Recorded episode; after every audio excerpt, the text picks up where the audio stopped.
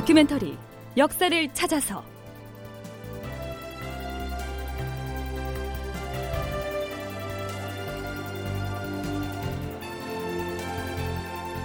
제 740편 통신사의 귀국 보고 전쟁은 있다 없다. 극본 이상락 연출 최영준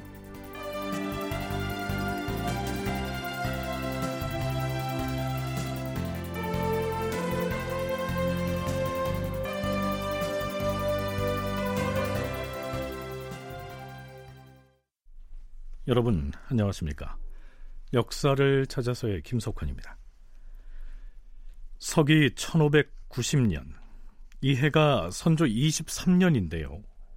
그해 3월에 부산을 출발한 통신사 일행은 대마도에서 한참 동안을 지체하다가 넉 달 보름 만에야 막부의 수도인 교토에 도착합니다. 이 통신사의 수뇌부를 다시 소개하면요. 사절단장격인 상사는 황윤길, 부사는 김성일, 그리고 종사관으로 함께 간 허성 등이었습니다. 그 중에서 김성일은 퇴계 이황의 제자답게 성리학에 대한 이해가 깊었으나 고집이 매우 센 인물로서 사절단 활동을 하는 데 있어서 황윤길이나 허성 등과는 좀 다른 행보를 보입니다. 자, 우선 풍신수길의 지위에 대해서 논란이 있었던 것 같은데요. 유성룡의 징비록에는 이러한 기록이 보입니다. 그 나라는 자기들의 천황을 높이 받들었다. 풍신수길 이하 모든 관원이 신하의 예를 갖춰서 천황을 섬겼다. 일본인들은 풍신수길을 왕이라 일컫지는 않고 다만 관백이라 불렀으며 그러니까 덴노 즉 천황은 지금의 일왕처럼 실권이 없는 그저 상징적인 존재였고요. 전권을 행사하는 실질적인 권력자는 관백이었는데요. 그가 바로 도요토미 히데요시, 즉 풍신수길이었던 것입니다.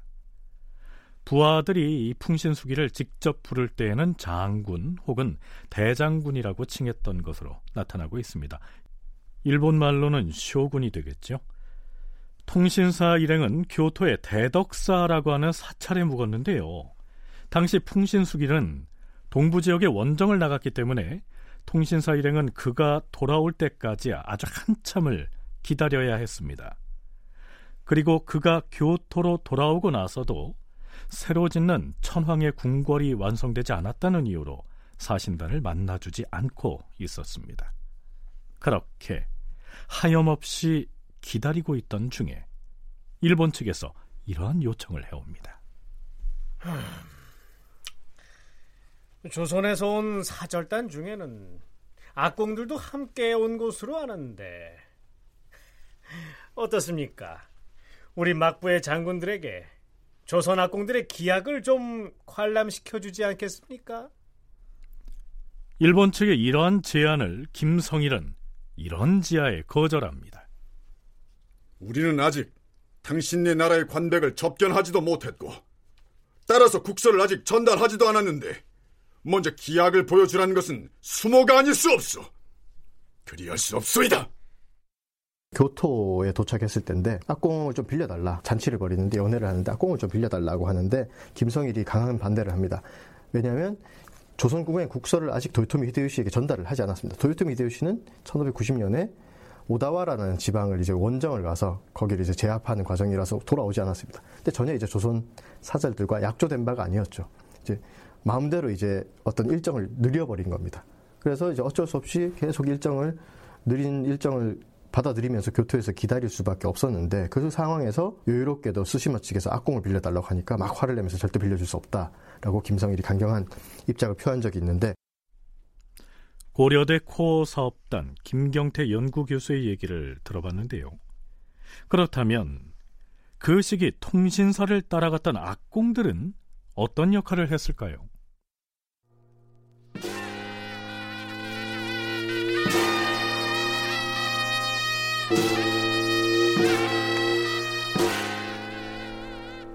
요즘도 일본의 지방 도시에서는 당시 조선통신사의 악공과 광대와 무희들이 연행을 하면서 퍼레이드를 벌이는 모습을 재현하는 행사를 해오고 있습니다. 김경태 교수는 적어도 이 시기에는 조선 악공들이 길거리에서 그런 식의 공연을 하지는 않았을 것이라고 추정합니다. 뭐 길거리에서 이렇게 본격적인 음악을 연주했던 것 같지는 않고요. 뭐 어떠한 연회 자리가 벌어졌을 때 거기에서 이제 악공이 연주를 하고 그런 일들이 있었던 것 같습니다. 악이라는 것은 사실 조선이 일본에 통신사를 보낼 때 사절, 공식적인 어떠한 외교 업무를 맡는 사절 이외에도 많은 이제 예능인, 문학인 이런 사람들이 많이 따라가는데요. 뭐 의사도 따라가고 그런 것들의 목적 중에 하나가 물론 일본에서 그런 사람들 좀 보내달라 요청도 있지만 어떤 우리 조선의 어떤 문화를 좀 전달한다 그런 입장이 분명히 강하게 있었습니다. 그렇기 때문에 악 자체도 어떤 선진적인 문화였던 것이죠. 그런 것을 보여준다는 입장에서 이제 많이 또 보내지 않았냐 그렇게 생각이 됩니다. 네, 우리가 세종 때를 탐색할 때 악을 정리하고 각종 예약을 정비했던 과정을 찬찬히 짚어본 바가 있죠. 조선으로서는 그런 수준 높은 음악을 일본인들에게 한번 뽐내보겠다.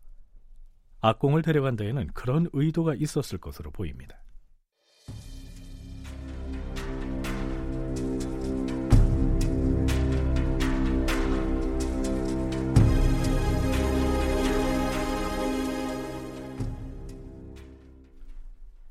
일본 측의 관백인 도요토미 히데요시는 조선의 통신 사절을 좀처럼 만나주지 않는데요. 조선의 사절단 내부에서도 이런저런 분란이 일어납니다. 특히 부사인 김성일과 종사관으로 함께 간 허성 사이에서 풍신수길의 이 격을 두고 논란을 벌이는데요. 허성은 홍길동전을 쓴 허균의 형입니다.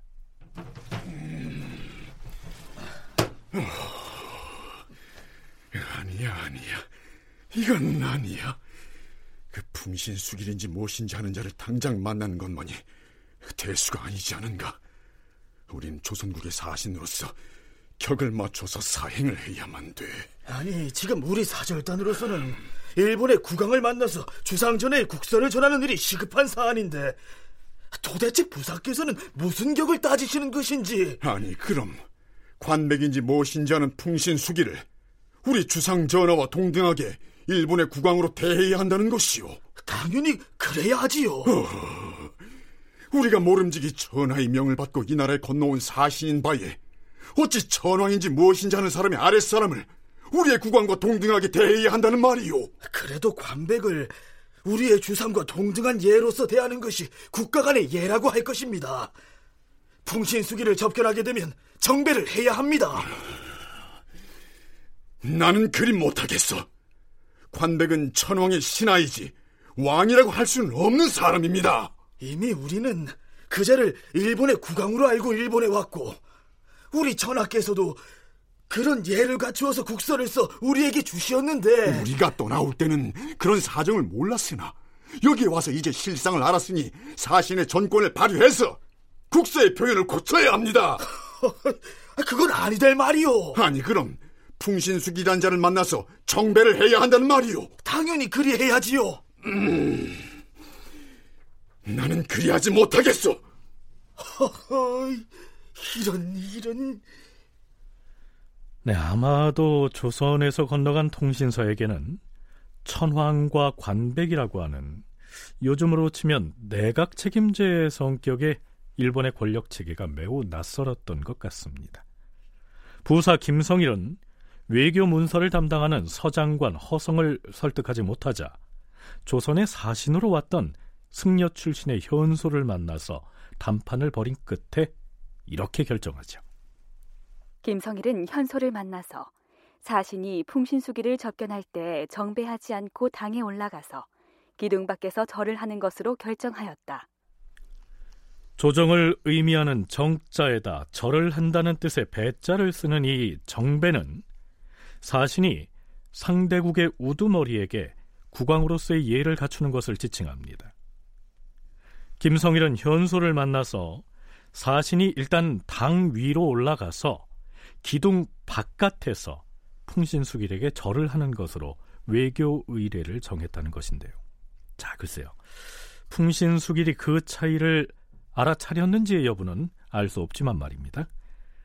그러는 중에 조선의 사신으로 왔던 평의지가 조선의 사절단을 찾아와서는 이렇게 말합니다. 흠, 내일은 우리 일본국의 관백께서 새로 지은 천황의 궁전에 왕림할 것입니다. 그러니 조선통신사는 당연히 천궁으로 와서 그 광경을 구경해야 할 것이요. 예, 뭐 그렇다면 당연히. 아니요, 아닙니다. 우리는 조선의 사신으로서 우리 주상 전하의 국서를 아직 전하지도 못했는데 어찌 사사로이 유람을 할 수 있겠소? 물론 이렇게 따지고 나선 사람은 부사 김성일이었습니다. 그러자 평의지, 즉 소요시토모는 은근히 이렇게 협박을 합니다. 만일 시키는 대로 하지 않으면 그대들이 언제 조선으로 돌아갈 수 있을 것인지 그 길을 알 수가 없을 것입니다. 실록에서는 그때의 정황을 이렇게 기술하고 있습니다. 병의지가 그렇게 말하자 통신사 일행이 근심과 두려움에 휩싸였다. 서장관인 허성이 혼자서 서둘러 그곳에 구경 갔다는데 관백이 천황의 궁전에 가는 것을 중지하였다는 말을 듣고서 되돌아왔다. 다음 날 또 갔다가 헛걸음으로 돌아왔는데 세 번째 가서야 구경을 할 수 있었다. 그러자 김성일은 평의지에게 서신을 보내서 책망하였다. 도요토미 히데요시가 통신사의 접견을 자꾸만 지체하자 조선에서 건너간 사절단, 특히 김성일을 제외한 황윤길과 허성은 두려움을 느끼면서 매우 조바심을 냈던 것으로 보입니다. 이러한 기록이 보이거든요. 사절단 일행은 오래도록 국서를 전하지 못했으므로 관백의 측근에게 뇌물이라도 주어서 소통을 해보려고 하였다. 그러나 김성일이 또 논쟁을 하여서 허락하지 않았다. 황윤길과 허성은 조선에서 가져간 재화를 일본에서 교환하여 행장을 가득 채웠으나 김성일이 강력히 배척하였으므로 이 때문에 일행 사이에 크게 사이가 어긋났다. 그런 사정을 알고 있는 외인들은 황윤길과 허성을 비루하게 여기고 김성일의 처신에 감복하여 그를 칭송하였다. 그러나 일본 측의 평이지만은 대단히 유감스럽게 여겨서 통신사 일행을 매우 엄격하게 대우하였다.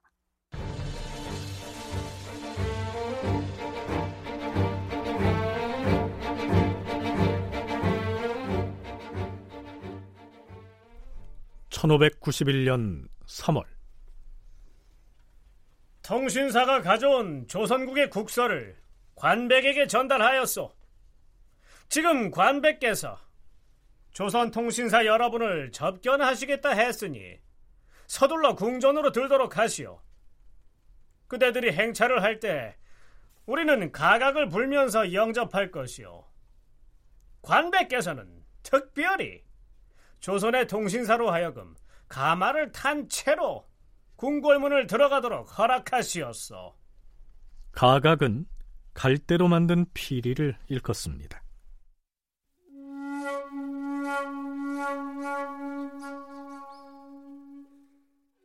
통신사 일행이 궁전으로 들어가서 풍신수기를 접견하였다. 풍신수길의 용모는 왜소하고 못생겼으며 얼굴은 검고 주름이 져서 원숭이 형상이었다. 눈은 쑥 들어갔으나 눈동자는 빛이 나서 사람을 쏘아보았는데 사모관대와 검은 도포 차림이었다. 방석을 여러 폭에 놓고 앉았고 신하 몇 명이 배열하여 그를 받들었다. 사신이 좌석으로 나아가니 앞에 놓인 탁자에다 떡 한 접시를 놓았으며 옹기사발로 술을 따랐는데 탁주였다. 자, 먼 길 왔으니 잔을 치우고 한 잔씩 드십시다.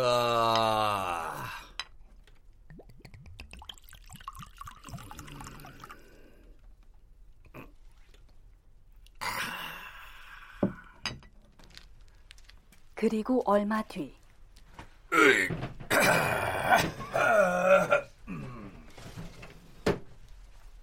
풍신수길은 자리에서 일어나 안으로 들어갔는데 자리에 있는 자들은 누구 하나 미동도 하지 않았다. 잠시 후 평상복 차림으로 바꿔 입은 그가 어린아이를 안고 나왔다.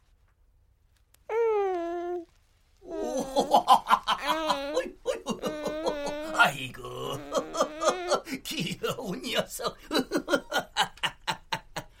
아 그렇지.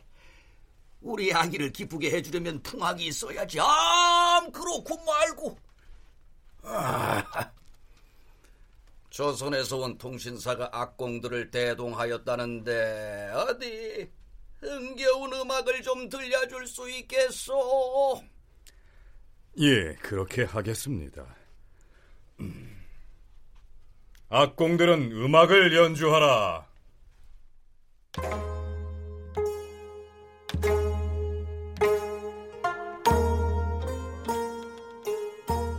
풍신수길이 우리나라의 악공을 불러서 여러 음악을 성대하게 연주하게 하였다. 그런데 얼마 뒤 음, 아이고 아이고 아이고 이 녀석. 오줌을 쌌구나 오줌을. 에, 여봐라. 얘가 오줌을 쌌다 오줌을. 어서 와서 데리고 가라 에? 아이고 풍신수길이 웃으면서 시녀를 부르자 시녀가 아이를 받아 안고 나갔다. 풍신수길은 다시 방 안으로 들어가서는 다른 옷으로 갈아입고 나왔는데 그 행동이 매우 방향무인하였다. 이 내용은요, 무슨 야사에 실린 것이 아니고요. 조선 왕조 실록에 올라 있는 공식적인 기록입니다. 자, 이것을 외교 문서라고 한다면 아마도 이런 방약 무인하고도 괴이한 사례는 쉽게 찾을 수가 없겠지요. 어찌됐든 풍신수길은 매우 독특한 성품을 가진 인물이었던 것 같습니다. 통신사 일행은 일단 내심으로 혀를 끌끌 차면서 객관으로 돌아갔겠죠. 이후 풍신수길은 조선통신사를 두 번 다시 만나주지 않았습니다. 자, 문제는요. 조선으로 돌아가려면 선조가 보낸 국서에 대한 풍신수길의 답서를 받아가지고 가야 하는데 차일피일 미루고만 있었다는 것이죠. 어찌하여 당신네 나라 관백은 우리에게 답서를 주지 않는 것이오? 아, 당장은 아닐지라도 머지않아 답서를 보낼 것이오. 그러니 일단 조선으로 돌아가시오. 지, 지금 지금 뭐라 하였소? 관백의 답서도 없이 빈손으로 가란 말이오? 일단 당신의 나라에 돌아가 있으면 우리가 추후에 사신을 보내서 그건 아니 됩니다.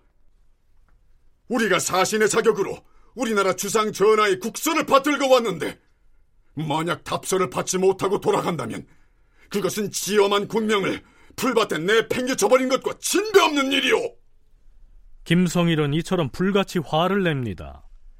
상사인 황윤길은 일본 측에서 통신사를 교토에 더 머물도록 억류할까봐 두려운 나머지 일단 계빈으로 물러나서 기다리기로 결정합니다. 계빈은요 대판부 소속의 계시를 말하는데요. 지금의 오사카 사카이시를 말합니다. 한참을 지체하고 나서 드디어 도요토미 히데요시가 조선의 국왕에게 보내는 국서가 통신사 일행에게 전달됩니다. 그 내용은 이렇습니다.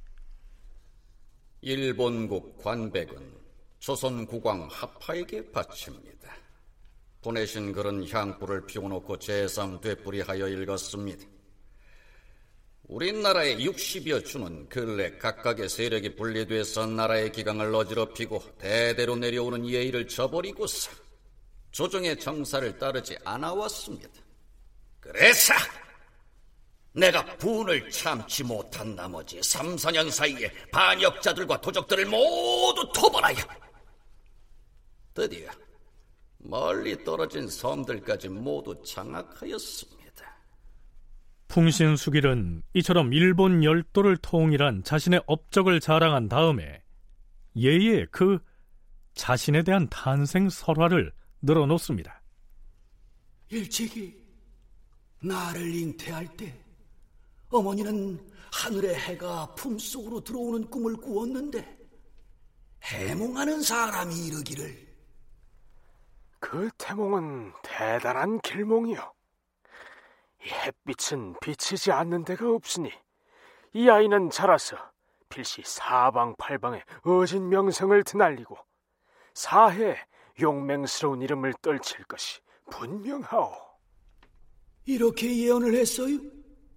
아, 이토록 기이한 징조로 인하여 나에게 적개심을 가졌던 자들은 자연히 그 기세가 꺾여서 줄줄이 멸망하는지라. 싸움에 나섰다 하면 반드시 이기고 공격을 했다 하면 반드시 빼앗고야 말았습니다. 천하를 평정한 뒤로는 백성을 어루만져 기르고 외로운 자들을 불쌍히 여겨 위로하니 백성들은 부유하고 재물이 풍족하므로 나라에서 거두는 공납이 이전보다 만 배나 늘었습니다. 그리하여 우리 조정은 개벽한 이래로 조정의 성대함과 수도의 장관이 오늘날보다 더한 적이 없었습니다. 뭐 여기까지야 풍신수길이라면 늘어놓음직한 자화자찬이라고 할 텐데요. 문제는 그 다음 대목입니다. 사람의 한 평생이 백년을 넘지 못하는데 어찌 답답하게 이곳에만 오래도록 있을 수 있겠습니까? 거리가 멀고 산하가 막혀 있음에도 불구하고 대명국에 한번 들어가서 우리 일본의 풍속을 중국 400여 주에 바꾸어 놓고 천자의 도성에서 정치와 문화를 억만년이나 베풀어 보려는 것이 나의 마음입니다. 그러니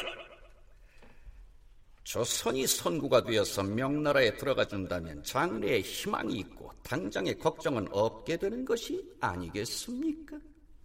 내가 대명국에 들어가는 날에 군사를 거느리고 군영에 임한다면 더욱 이웃으로서의 맹약을 굳게 할 것입니다. 나의 소원은 일본과 조선과 중국의 나의 아름다운 명성을 떨치고자 하는 것일 뿐입니다.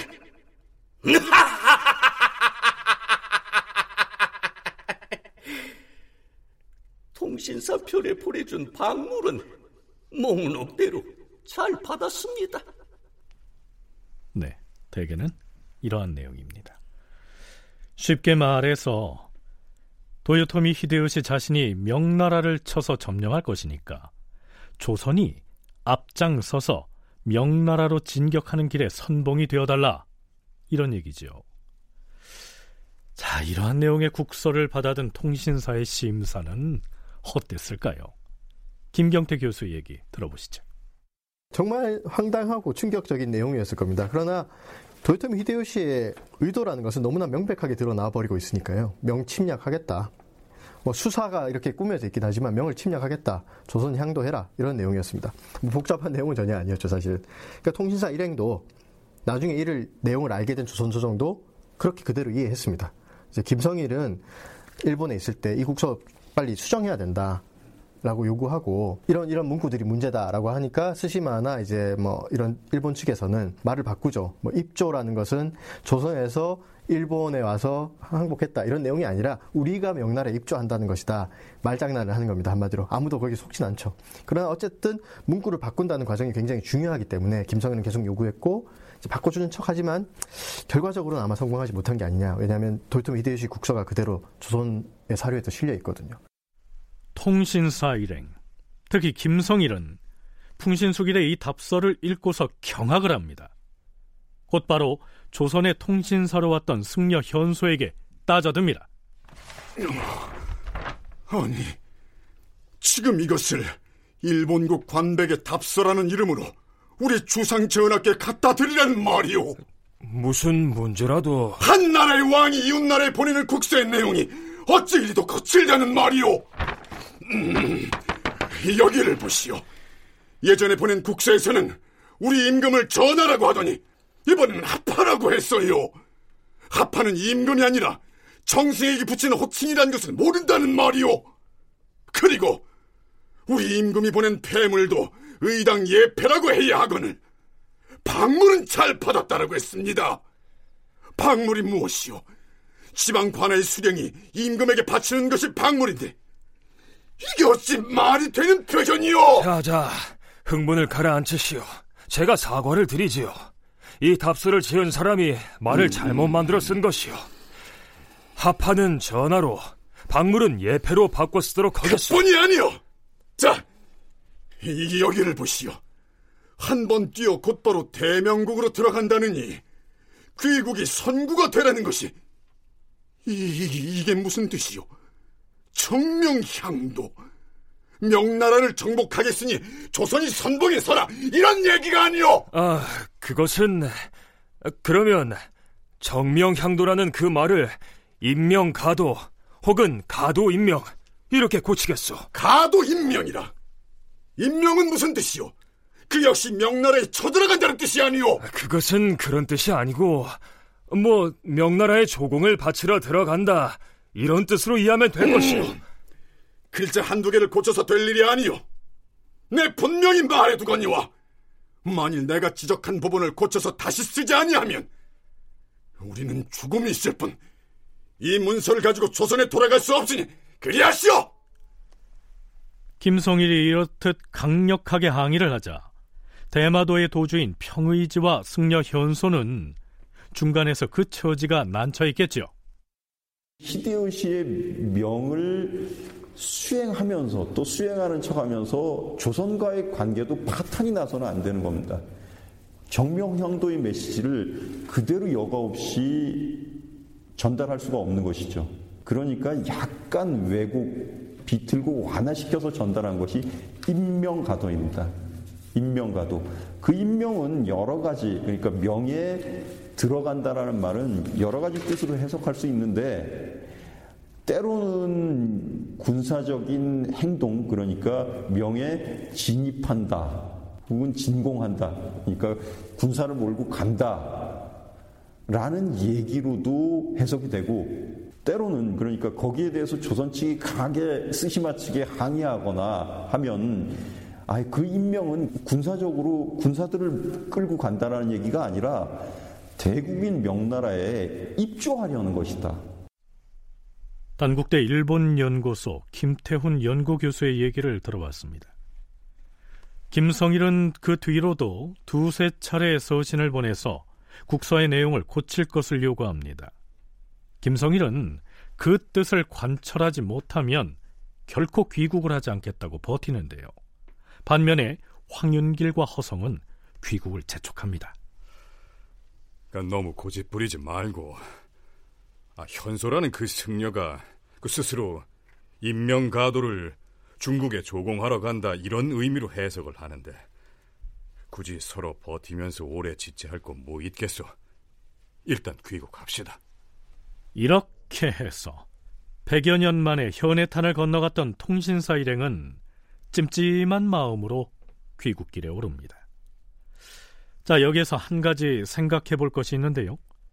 그렇다면 풍신수길은 무엇을 노리고 그토록 조선에 통신사를 보내도록 압박을 했으며 통신사 일행이 조선으로 돌아온 뒤에 그는 어떤 성과를 거두었을까요? 김경태, 김태훈 두 전공학자의 얘기를 차례로 들어보시겠습니다. 도요토미 히데요시는 통신사를 접견하고 조선이 이제 자신이 항복했다라고 판단했습니다. 네, 그랬다고 여겨지고요. 당시 일본 내부에서도 그렇게 이해했던 것 같습니다. 이제 교토에 있던 뭐 승려나 이제 당시 일본의 귀족일까요? 그런 사람들이 남긴 일기들이 남아 있는데 조선 국왕 항복 사절이 왔다 이런 식으로 기록되어 있습니다. 물론 조선 국왕은 없었지만 그렇게 이해했던 것이고 그렇게 이해하도록 히데요시가 의도했다고 볼 수 있겠죠. 내부 선전용으로 분명히 유효한 겁니다. 통일해서 어떻게 보면 도요토미 히데요시는 그렇게 유명한 집안도 아니고 그런데 일본 전역을 장악했습니다. 무력적으로는 장악했지만 명분이 좀 약할 수는 있죠. 정통성 같은 것이. 그러나 외국 사절이 와서 자기에게 항복했다 이런 것들은 그러한 어떤 뭐 일종의 정통성 명분을 강화시키는데 굉장히 효과는 발휘했던 것 같습니다. 그러나 히데요시는 그 정도에 만족하지는 않았던 것이고요. 침략을 원했던 것입니다. 명침략. 명을 정복하는 최종 목적을 달성하기 위해서는 조선의 협조를 얻어서 조선에 상륙해서 북상해서 요동 쪽으로 진군해서 요동을 거쳐서 북경으로 진입하는 방식입니다. 그 경로입니다. 그렇게 봤을 때 첫걸음은 명을 치기 위한 군대를 조선과의 무력 충돌에 소비하면 안 되지 않습니까? 그러면 전쟁을 수행하는 첫걸음은 조선이 협조를 얻어내는 일입니다.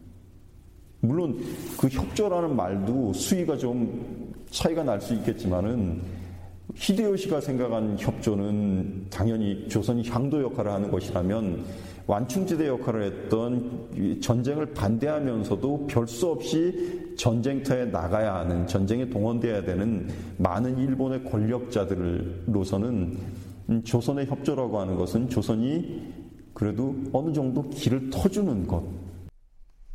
가령 풍신수길은 통신사가 조선으로 돌아간 뒤에 부하들과 이런 얘기를 나눴을 가능성이 있다는 얘기입니다. 대마도주 평의지와 현소는 들라. 부르셨습니까, 부르셨습니까 장군? 조선 통신사는 자기 나라로 돌아갔느냐? 지금 돌아갈 준비를 하고 있습니다. 음, 조선 왕의 국서에 대한 답서를 내가 얘기한 대로 써서 주었느냐? 예, 그대로 써주었습니다, 장군. 국서의 내용을 가지고 조선 통신사 일행이 문제를 삼지는 않았느냐? 그들이 장군의 답서 중에서 중국을 칠 것이니 조선이 향도 노릇을 하라 이 대목을 고쳐달라고 하였으나 신이 단연코 거부했습니다. 아, 그래.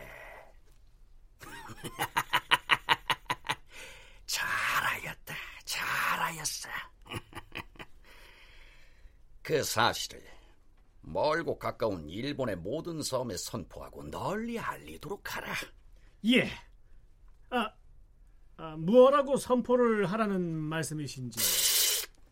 그것을 몰라서 묻는 것이니 조선의 왕이 이 풍신수길에게 항복을 해왔다. 이렇게 선포를 하란 말이다. 이제야 말도 우리는 조선의 향도를 받아서 대명국을 정벌할 기회를 얻은 것이야.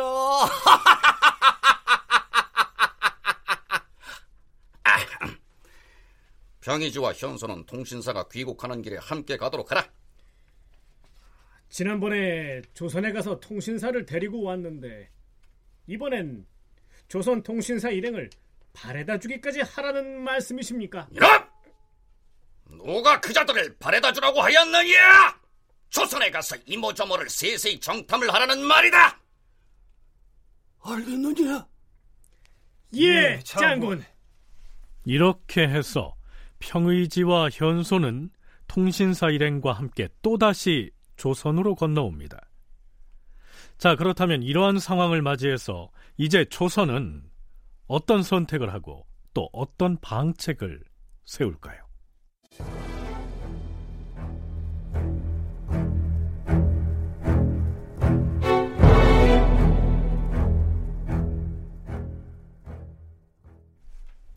통신사는 길고 지루한 일본 사행길을 마치고 부산포로 돌아오지요. 통신사의 상사인 황윤길은 그간의 실정과 형세를 계문으로 작성해서 먼저 임금에게 올리는데요. 그 주된 내용은 한 문장으로 줄이면 이렇습니다. 주상 전하, 필시 외인들이 머지않아 병화를 일으킬 것이옵니다. 일단 이렇게 보고를 해놓고 상경하자마자 선조에게 복명을 합니다.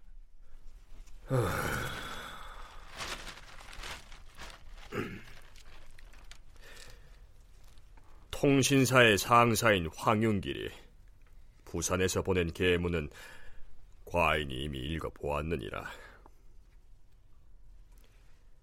황윤길은 곧 병화가 일어날 것이라고 하였는데 그렇다면 부사인 김성일 그대도 같은 의견인가? 아니옵니다, 전하. 아니라고 하였는가? 예, 주상 전하. 일본이 곧 병화를 일으킬 것이라는 정상은 발견하지 못하였사옵니다. 그럼에도 상사 황윤길이 전하께 곧 큰일이 있을 것처럼 장황하게 아뢰어서 인심을 동요시키고 있으나 이는 매우 그릇된 판단이옵니다. 일본이 군사를 일으킬 기색은 보이지 않았사옵니다. 통신사라고 하면 누구나 이 장면을 떠올리지요.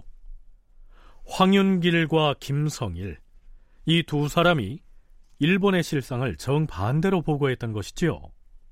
그 두 사람은 일본이 군사를 일으켜서 쳐들어올 것이냐 말 것이냐에 대한 전망만을 반대로 말한 것이 아니었습니다. 선조가 풍신수길 그자는 어떻게 생겼던가? 이렇게 물었을 때에도 황윤길은 두 눈이 반짝반짝 빛나고 담과 지략이 있는 사람인 듯 보였사옵니다. 이렇게 말한 반면 김성일은 또 이렇게 대답하죠. 풍신수길의 눈은 빛나기는커녕 꼭 쥐새끼와 같이 생겼으니 우리가 좋게 두려워할 위인이 못되옵니다. 안심해도 될 것이옵니다, 전하. 그런데요. 선조 수정실록에는 이러한 구절이 보입니다. 김성일이 풍신수길의 생김새에 대하여 이렇게 말한 것은 일본에 갔을 때 황윤길 등이 겁에 질려서 사신으로서의 채모를 잃은 행동을 한 데 대하여 매우 분개하였기 때문이다. 그래서 사암마다 이렇게 서로 다르게 말한 것이었다. 게다가 종사관으로 함께 갔던 허성 역시 김성일과 같은 견해를 피력합니다. 어찌됐든 상당수 사람들이 임진년에 외란이 일어났다라는 결과론을 전제로 황윤길은 일본의 실상을 제대로 파악했는데 김성일은 아니하게도 걱정할 것이 없다고 말함으로써 결국 국가가 큰 화를 입게 됐다. 이렇게 인식을 하고 있지 않습니까? 김태훈 교수의 얘기 들어보시죠.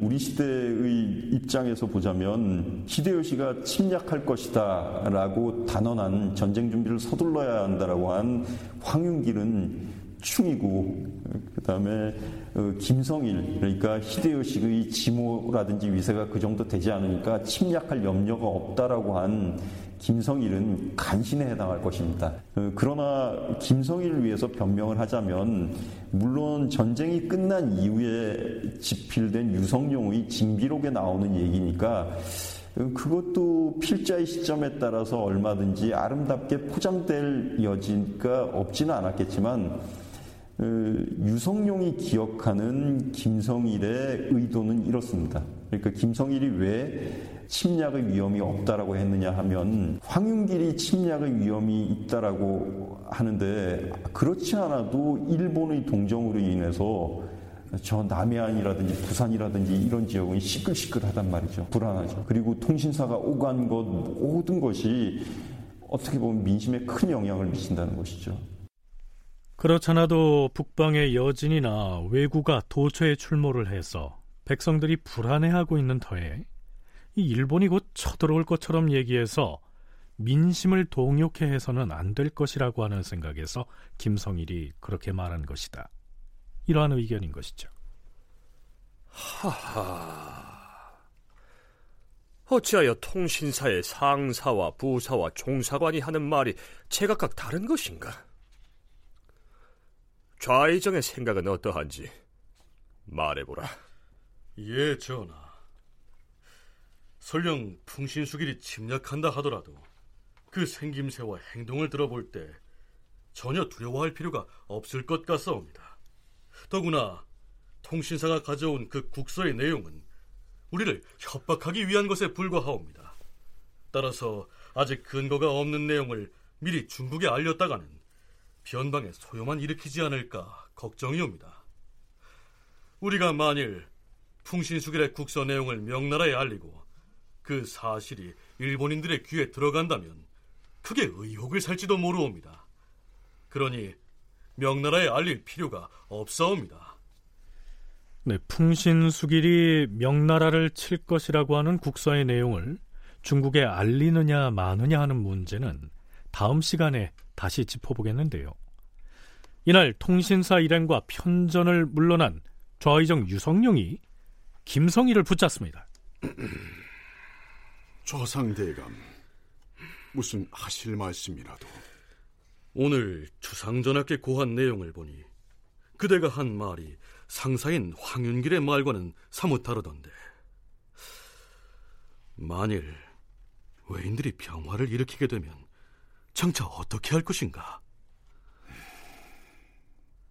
저라고 어찌 왜적이 끝내 군사를 일으키지 않을 것이라 단정할 수 있겠습니까? 다만 황연길의 말이 지나쳐서 중앙과 지방의 인심이 놀라 당황할까 염려되어 인심을 안심시키기 위해 그리 해명했을 뿐입니다. 앞에서 소개한 유성룡과 김성일의 대화는 유성룡 본인이 지은 징비록에 나오는 내용입니다. 김경태 교수의 얘기입니다. 김성일 빼고는 모두 침략 가능성이 있다고 얘기했을 겁니다. 근데 김성일만 아니라고 했다고 해서 김성일에게 죄를 돌리는 것은 굉장히 무책임하다고 볼 수 있다고 생각합니다. 징비록에는 유성룡이 김성일과 대화한 내용이 실려 있는데 아마 사실에 가장 가까웠던 그리고 대화 내용을 그대로 옮겼다고 생각됩니다. 김성일이 나 역시 어찌 외적이 끝내 동병치 않을 것이라고 단언하겠냐. 다만 황윤길의 말이 너무 지나쳐서 중앙과 지방의 인심이 놀라 당황할 것이므로 해명했을 뿐입니다. 이렇게 얘기하고 있습니다. 아마 이것이 김성일의 본심이었고 이건 다 알고 있었을 겁니다. 일본의 무력 행동 가능성을 모두 예측하고 있었던 것 같습니다. 다만 명을 침략한다고 내세우고 있는데 과연 조선을 거쳐갈 것인가? 이를 판단하는 것은 좀 어려운 상황이었을 겁니다. 그럼 조선을 침략할 것인가? 어디로 갈 것인가? 이런 논의가 필요한 것이죠. 그냥 바다를 통해서 명을 갈 것인다. 그러면 조금 방비를 덜 해도 되는 것일 것이고요. 김경태 교수의 그러니까 김성일의 말만 믿고 아무런 대비를 하지 않았다가 일본에게 당했다. 이건 사실과는 다르다는 얘기입니다. 자, 그런데요. 통신사로 갔던 김성일이 일본 측의 평의지와 현소 등에게 풍신수길의 국서 중에서 이런저런 내용들을 고쳐달라고 강력하게 요구해서 일부는 관철시키지 않았습니까? 그렇다면 당연히 고쳐 쓴 국서를 가지고 귀국을 했을 것이고 실록에도 그대로 실렸을 텐데 조선 왕조실록에는 일본 측이 애당초에 작성했던 국서의 내용이 그대로 올라 있고요. 김성일이 무엇을 고쳐달라고 주장했는지의 내역까지 모두 소개되어 있습니다. 아마도 고치기 전에 받았던 국서의 초안까지 모두 가지고 와서 보고했던 것 같습니다.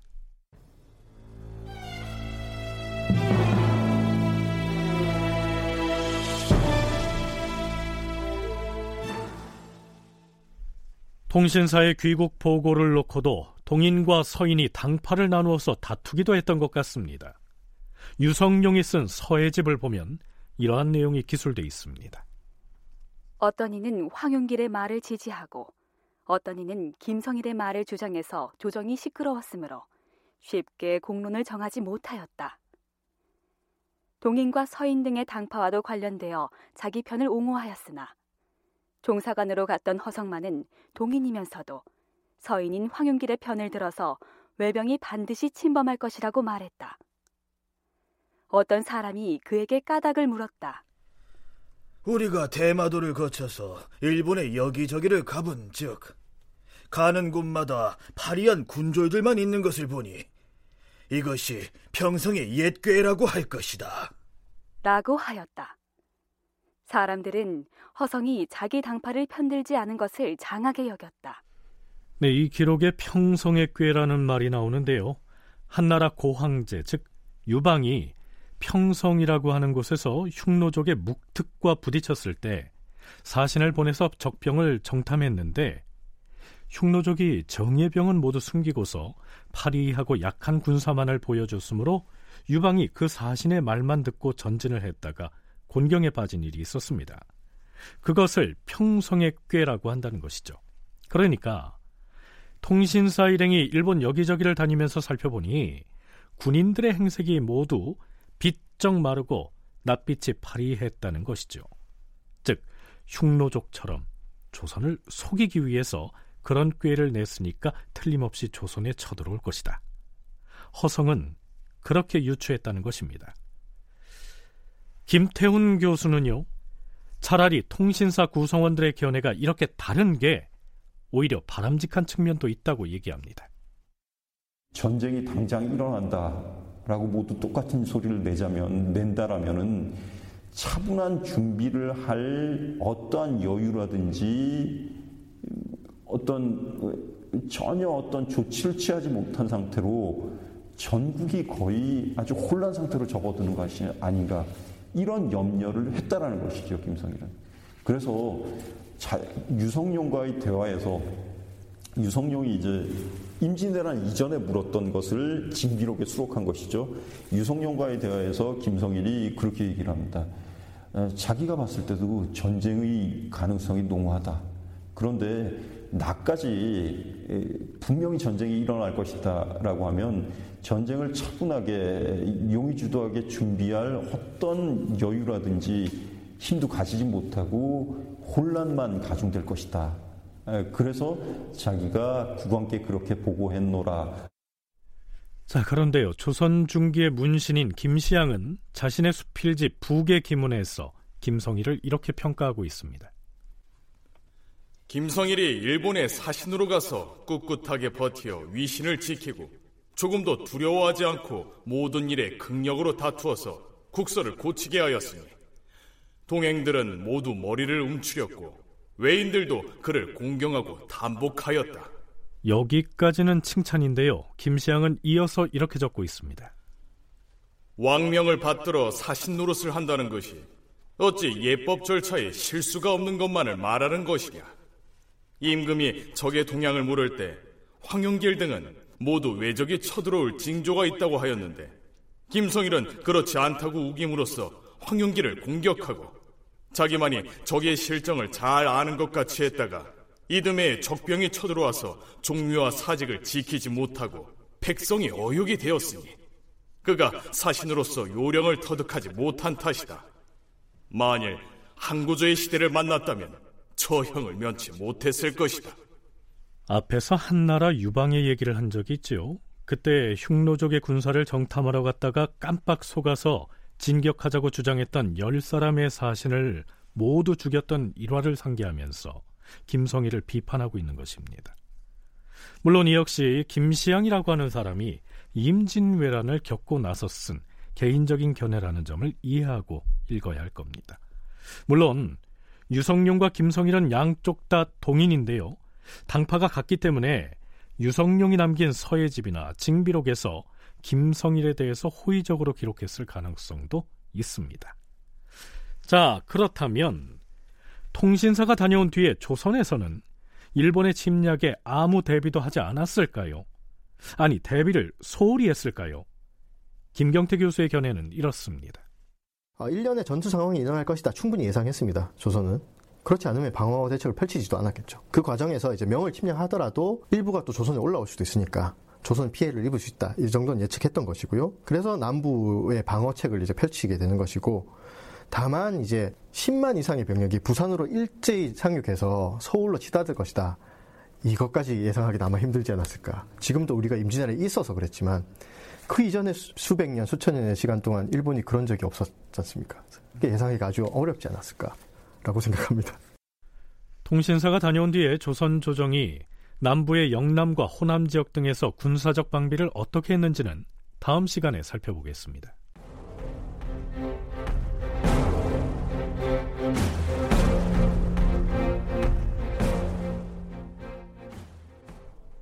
통신사가 귀국할 때 일본에서도 승려 현소 등의 사신이 조선에 함께 왔다는 얘기를 했지요.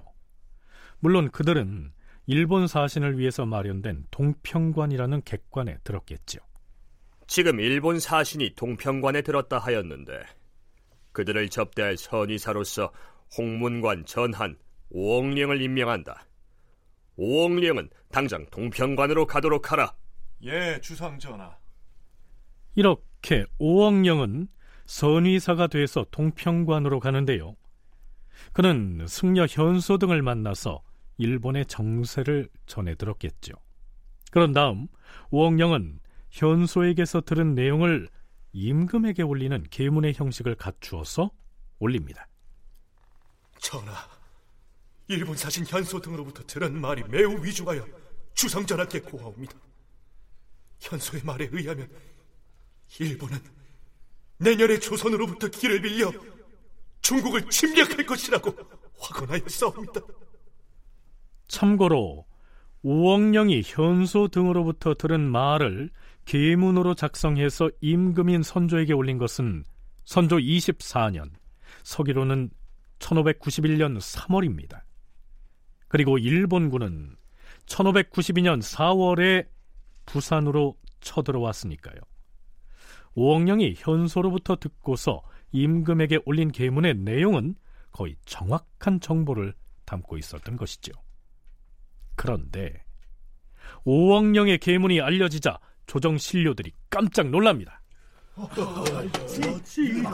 아니 오억령이란 그자가 지금 전하께 뭐라고 아랜 것인가? 내년에 왜군이 우리나라에 쳐들어온다고 하지 않은가? 아니 전하께서 사신을 접대하라고 그자를 선의사로 임명하셨는데 이 얼토당토하는 연비어를 감히 전하께 구하다니 이게 우리 가당키나 한 행위인가? 그게 말이야 그것도 그런 기미가 있다 이렇게 구한 것이 아니고 현소가 말하기를 내년에 외인들이 군사를 일으켜서 중국을 치기 위해 우리나라에 들어올 것이라고 확언하여 싸웁니다. 이렇게 구했다지 뭔가.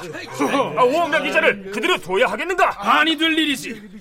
이 그자를 당장 재직시키고 선의사도 다시 뽑아야 할 것이야. 그래 그래 그래. 자, 당장의 편전으로 가서 전하께 주청을 올리자고. 오억령은 정직하고 고든 사람이었습니다. 오억령은 문장이 우아하고 온근하여 이조에 있을 때도 단 한 사람도 함부로 천거한 일이 없었고 대관에 있을 때도 한 사람도 함부로 탄핵한 일이 없어서 사람들은 그가 모난 행동을 하는 것을 본 적이 없다고 하였다.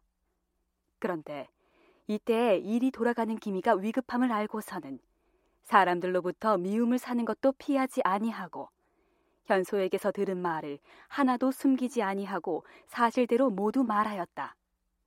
그는 결국 이 일에 연자되어서 파직되었고 또한 그 뒤에도 질정관이 되어 중국에 가게 되었으니 결국은 밀려난 것이었다.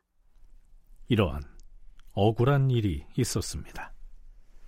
연려실기술에서는요.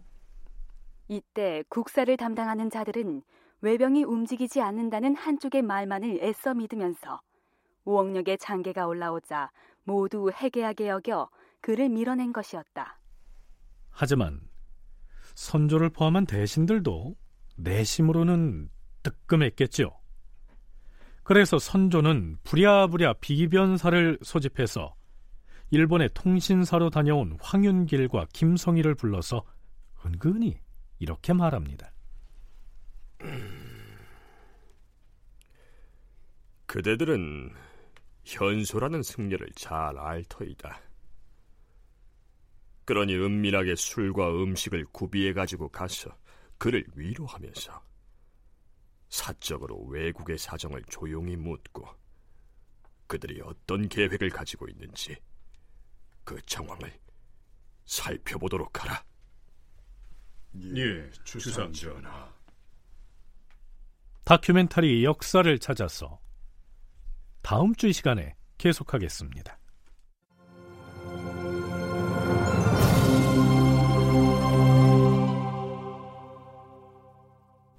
출연 이규석, 이지환, 심승한, 조민수, 석승훈, 박주광, 이명상, 나은혁, 오혜성, 김용석, 서정익, 나인애, 김석환, 방시우 음악 박복규 효과 신연파 장찬희 기술 윤기범